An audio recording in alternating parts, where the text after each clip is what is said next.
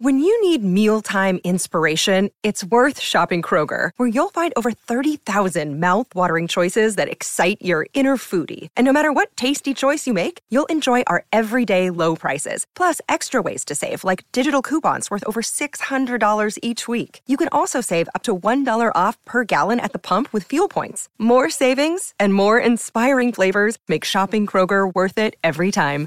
Kroger, fresh for everyone. Fuel restrictions apply.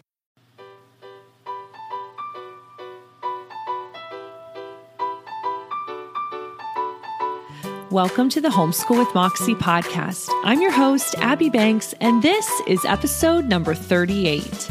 As a former classroom teacher, now homeschooling mom of five, I love to equip and encourage other homeschool families.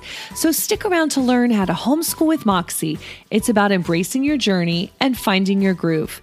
Show notes for today's episode can be found at 41more.com forward slash 38. This is episode number 38, and it's all about eclectic homeschooling. So, this episode is brought to you by my yearly lesson planning in less than one hour workshop. It's only a 30 minute workshop, so it won't take you days and days to get through. And here's the thing if you're going to implement eclectic homeschooling, which I'm going to tell you about in today's episode, you're not going to want to spend all summer planning for the for the school year and you're not going to want to spend every weekend working in your teacher planning book. So, I want you to check out that yearly lesson planning in less than 1 hour. It's a tiny workshop. It's not going to take you much time, but it's going to tell you exactly how to do it the way I do it, that is minimalistic. I plan for five kids and it doesn't take much time at all.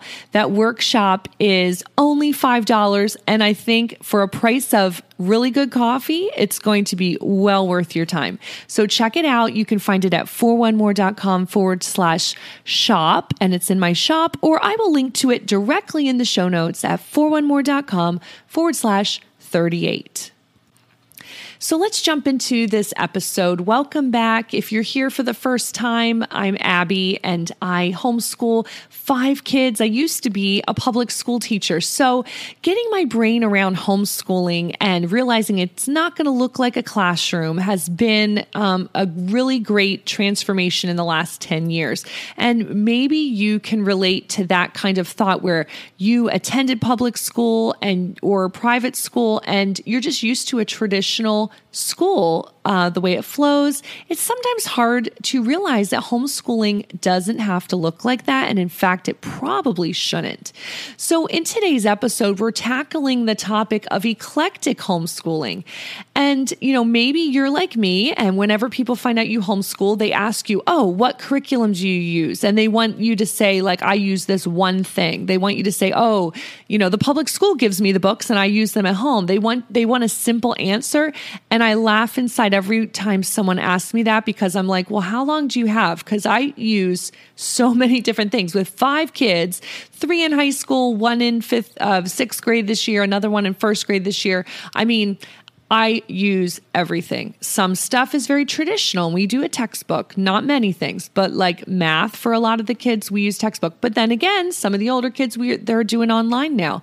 You know, I mix and match, and we do um, classical education here, and we do a little Charlotte Mason here, and we do, you know, like we mix it all up because what is eclectic homeschooling? Well, it's basically the best of all approaches um, you know, no approach is going to be perfect. Now, some people settle in and they're, they say, "Well, I'm a tr- I'm just a pure Charlotte Mason homeschooler." But I like some of the things Charlotte Mason talks about, but I I don't implement it all because it feels a little bit much for me. And especially at this stage of homeschooling with some high schoolers, I have to do traditional for some of this stuff to get it on the transcript. So, I mean, it just depends on your season of life, your comfortability, what your kids need, because honestly, and I hope you check out um, the podcast I just did on dyslexia. If you're thinking, well, one of my kids has a has dyslexia, I can't homeschool them the same way I homeschooled their siblings, and that's totally what I've been through. Um, I will link to that to the the episode on dyslexia in the show notes. I believe it was. Um, number 37. It was the one before this one. So um, check that out if you haven't listened already.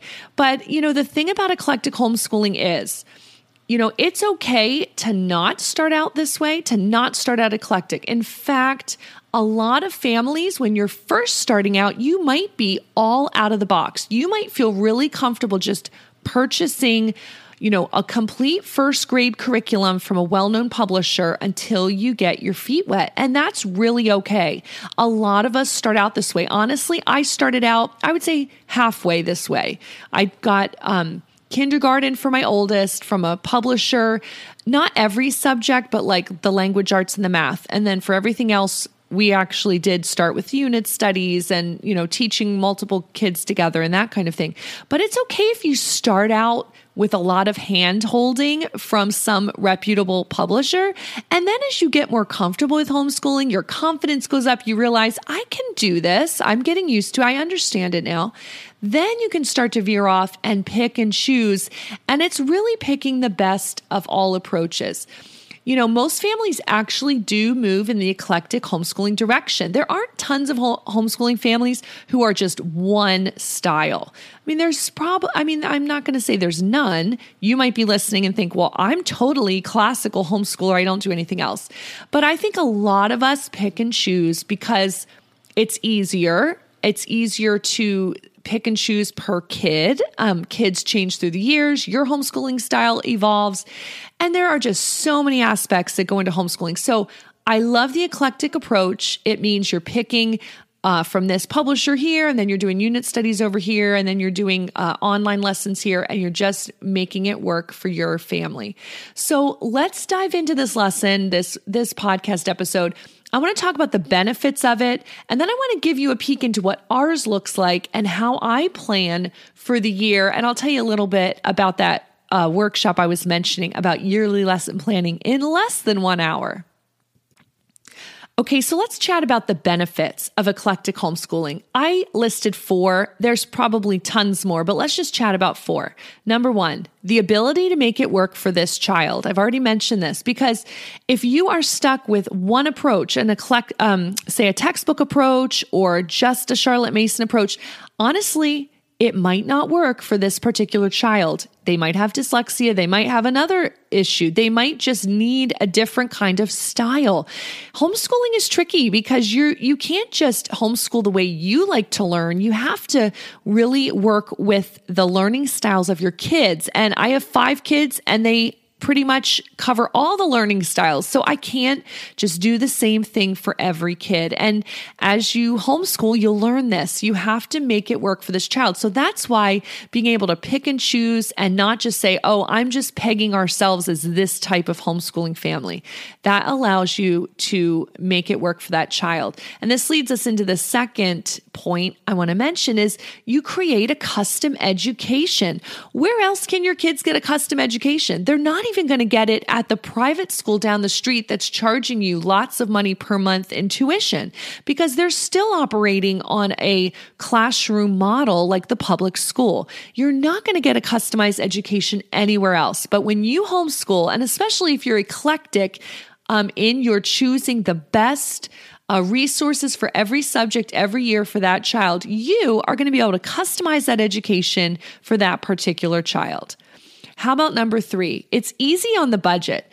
I love to be thrifty. Listen, I am so thrifty, it sometimes gets me in trouble. But in homeschooling, I am not spending a thousand bucks per kid or even 500 bucks per kid on curriculum. And if I always went with a traditional publisher and I bought their whole bundle for that grade level, I would be spending a boatload of money. Now, it doesn't mean I use terrible resources just because they're free. I don't use a lot of free stuff either, but I do my research. I find stuff that I can reuse for kids because it's open and go. It's not worksheet based, it's not printable based. My kids aren't filling out tons of worksheets and I'm not buying that kind of thing. And so I'm able to really save a lot of money on the budget. When my boys were little, and they were all in elementary school together, my four boys, you better believe we did science together, we did social studies together, we did foreign language, Bible, art, like all those things were done together. And that's a great way to save on um, curriculum and a great way to save money. So I think eclectic homeschooling is awesome to be easy on the budget. So if you're a one income family, which I'm going to say you're not alone. Two thirds of homeschool families rely on one income because that's just the way it is a lot of times. And so eclectic homeschooling is a great way to go because it's going to be easy on the budget. Here's the fourth benefit I want to mention it gives you seasonal flexibility. And I don't mean like fall, winter, spring, and summer or Christmas and Thanksgiving. I mean seasonal flexibility in your own life. We all go through seasons. When I first started homeschooling, my oldest was kindergarten. I had just had my fourth baby, and then I had like a toddler and a preschooler. And I homeschooled quite differently than I did, you know, five years in, where they were older. Um, and even I homeschool differently now with mostly you know, three of my five being in high school. That's what I'm talking about. The seasons of homeschooling, it's going to change. Your dynamics are going to change. So if you have lots of babies and toddlers and you need a certain homeschooling style so that you can just handle life, that's okay. And you might not stick with it through your homeschool, all your homeschooling years. And that's okay too. So I love eclectic homeschooling because it allows you to grow, change, evolve. It allows you to change with your kids and their seasons of life. Uh, by the time you have high schoolers, I really hope that they're independent learners and your job has changed. You're not so much hands on with the kids, you're a lot more of a cheerleader and a mentor and a coach. So that's what I mean about seasons of homeschooling. And I think eclectic homeschooling style really fits in well and allows you to change up as you need to. So, I thought you might like a little peek into what our eclectic homeschooling looks like. And I'm not going to be terribly thorough, but I'll link to a bunch of resources um, and posts in the show notes where you can find at each different grade level kind of what we've used, just as a little bit of a inspiration or ideas for you if you haven't gotten to those grade levels yet. So, I, like I said, what we do now is a lot different than what we did five years ago or 10 years ago, even with my first grader, who is my youngest this year. I mean, I homeschooled all her brothers in first grade, but look, what they did and what she's doing is slightly different. Not totally, but there's some changes. So um, here's kind of what it looks like for us. So I'll start with math you know, math and language arts, those are your key subject areas. You've got to really make sure those are solid because kids need a foundation in math, they need a foundation in language arts. Everything else is going to be exposure. And this is a quote I love to quote from um, oh, is it Mike? I think it's Mike Farris from HSLDA. And I'll link to a post where I've quoted him because sometimes as homeschool moms, we feel like, oh, they have to learn every single thing about social studies and every single thing about science and every, you know, or else I'm going to ruin them. And the fact is, you're never going to teach them everything. They don't learn everything in public school. You know, kids, no one learns everything. There's so much knowledge out there. You're never going to learn it all in K through 12. But you do have to have solid math foundation and solid language arts. Other than that, it's exposure. You want to expose them to tons of history and tons of interesting science and tons of, you know, all the other subject areas. You want to expose them and make it enjoyable and pique their curiosity and help them to learn how to learn. But you're not going to teach them everything. So don't feel like that pressure on yourself. If you can, in your mind, if you can realize, okay, math and language arts, I've got to nail that.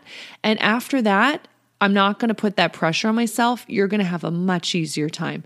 So here's what I mean. So in math, we have always loved Bob Jones' um, University Press math books. And I know not everyone loves them, and I kind of don't know why, because one time we did switch over very briefly to Saxon and we couldn't stand it. Now, some people love Saxon. It's just it's just one of those things. But I'm just telling you what worked what has worked for us. We really love Bob Jones math. And I have found now that I have high schoolers um, and they've gone all the way through that, and some of them are branching off into video lessons because they need that for their learning style. I have one son that has dyslexia and he really needed to use um, video based lessons that are shorter and that are, you know, don't give him 30 equations to do. So he's branched off into that. I have another student that's branched off into another online math course, and I'll link to all these in the show notes.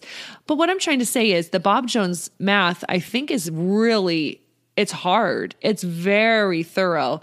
And so they've been prepared really well. And some of my, I mean, my my oldest does still is in Bob Jones math and he's doing algebra too and he's able to look at the textbook and teach himself and get A's in the class. And my other student who went off into an online algebra 1 actually placed into the honors program. So I'm saying Bob Jones math really prepares them well. And I've done posts on how we use that and what the insides of the books look like. And honestly, for kindergarten through six, you would totally be able to just buy the student book and teach them the lesson yourself. If you graduated from high school, you'll you will be able to help your child with sixth grade math. I promise. It is not actually that hard, and they it is shows you really well um, explains it, and you're able to help them. So that's an example of what we do with math. We really love it, and I'll show you some, I'll put some links in the show notes. Then for language arts, so for math, that would be a textbook based approach mainly, right? Very traditional textbook based approach. For language arts, um, I did so much research when my kids started school, and actually, we did use Bob Jones for some of the early phonics and stuff, but then we branched off and I fa- found the well trained mind and I found um, Susan Wise Bauer and all her resources like first language lessons, writing with skill, writing with ease. And this would be a classical approach to education. And I've really loved her materials. They can be used with multiple kids. It's open and go. I don't have to do lesson planning. It is so easy to implement. And it's a solid foundation in language arts. Um, so that's an example of how we didn't use a textbook based approach. We didn't use traditional. We're we didn't use unit studies. We're doing a very much a classical approach. Then with spelling, we rave about all about spelling because we tried to do the traditional approach with the spelling book and the 20 words every Friday and the spelling test and it was a disaster. So for spelling, we are totally in love with all about spelling. And that would probably be a classical approach too. Maybe, huh, maybe Charlotte Mason. I'm not sure how that would be pegged, but it's totally um, works with has worked with my dyslexic son and so we love all about spelling. Do you see how we're picking and choosing? I'm not going with a textbook manufacturer for everything and I'm not going with a totally classical approach to everything. Then for units um, for social studies and science, we do a lot of unit studies um, in the elementary years. Um, we have used things like God's Design for Science, and that has been a way to teach multiple ages together. Now I'm loving um, lots of wonderful books and unit studies for the younger elementary years and then getting into apologia science for the older elementary years. So i've changed through i've just changed. I've changed in the last decade and that's kind of how we flow. So um and I guess then for high, so that would be kind of like an elementary peak. For high school, it it is a bit more traditional because of the transcripts um, and having to get credits. So I told you math. My out of my three high schoolers, one is textbook based, one is on an online math program, and one is on another online math program. So it's totally different. For science in high school, we're loving Apologia. Although for my dyslexic son, I'm thinking that for chemistry next year, Apologia is going to be a little much, and I'm looking at alternatives. So that's what I mean about a custom education. I don't feel like I have to use the same thing for everyone. For history, um, we've gone all over the place with geography. We have used Bob Jones Press cultural geography in ninth grade. Now I'm kind of changing thing, things up for one of my kids and kind of creating my own geography. Um, my own geography assignments for him. Now, for history, we've used Notgrass History because it combines English and Bible and history. But then again, sometimes we don't do the Bible component and we do our own thing. So, see what I mean? We're even eclectic when we pick curriculum. We don't even use it the way it's supposed to be used. But I want you to feel that flexibility and that freedom to do exactly that. We are loving Dave Ramsey personal finance for high school this year. It's been amazing. And so, see, I'm outsourcing that. That's a DVD, and the kids watch it, and I print out the assignments. So, that's totally outsourced. Let me think what else I'm missing. Um, huh that could be mainly it and then for for for english for the upper grades we do everything we we do cl- reading classical literature, writing about it. We're doing vocabulary, getting ready for SATs. We're doing um, Um, what else? We're finishing writing with skill, which is um, back to classical education, and that's kind of at a middle. That's written for middle school, but I feel like most high schoolers don't even learn those writing skills of how to write all the different kinds of, you know, comparison, persuasive, reference, write reference paper, like all these things. So we're working on that. We're writing in the content areas. We're just doing a bunch of things. So I'm super eclectic in the high school years for um, their English credit. So that is what I love about eclectic homeschooling. You can see which kid has a has a you know okay this kid really needs to work on vocabulary or this kid really needs to learn how to write better. So we're going to focus on that in English. And as long as you're tracking your hours, like 120 hours equals one credit in high school, you're fine. You just mix all the different types of English. You get a little bit of speech. One of my high schoolers does devotionals at the nursing home. Well, that is speech. He's preparing something and he's giving a speech. That can totally count.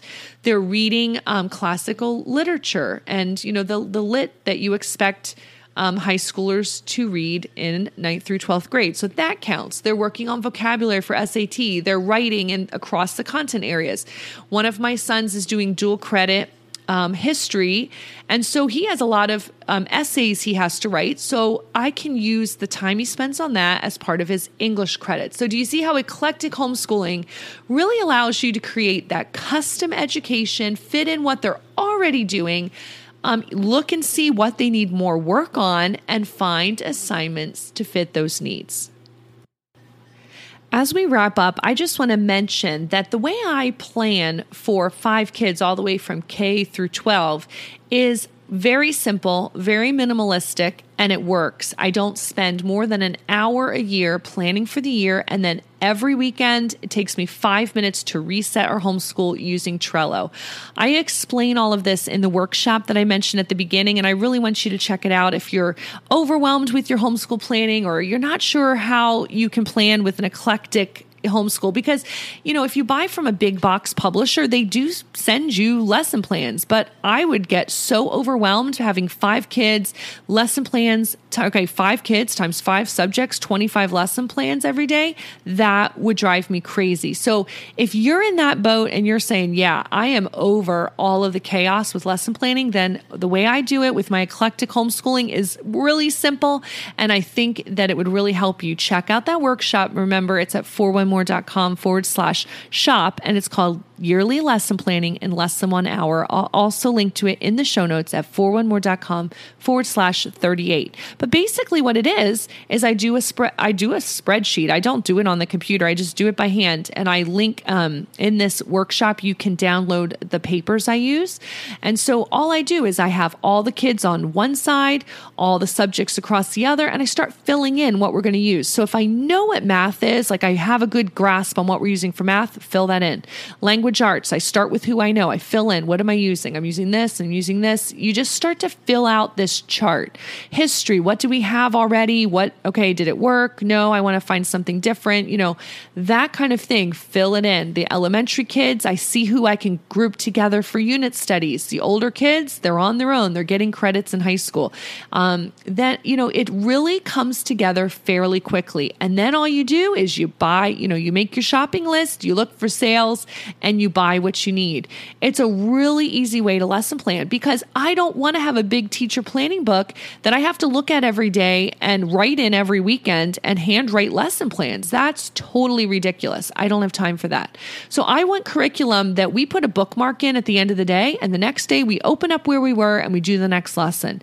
That is the only way to homeschool um, I think, without going crazy. Because if you have a teacher planning book or you're typing out lesson plans and every weekend you're searching Pinterest for worksheets, you're going to get burnt out so quick and you're going to throw in the towel with homeschooling. You have got to find a sane approach. And so I think eclectic homeschooling allows that sane approach. And I show you exactly how I plan for all my five kids. And it only takes me an hour really no more than that. So if you're interested, definitely check it out. I hope this episode has been helpful and given you a little peek into eclectic homeschooling and how it looks in our house. I'd love it if you'd go over and give this uh, episode, this podcast, a rating or review in iTunes or wherever you listen to your podcast. That will really help other homeschool moms find this podcast and hopefully give them the dose of encouragement they need. So thanks for joining me on this episode. You can find the show notes for this episode at 41more.com forward slash 38. And in the meantime, happy homeschooling.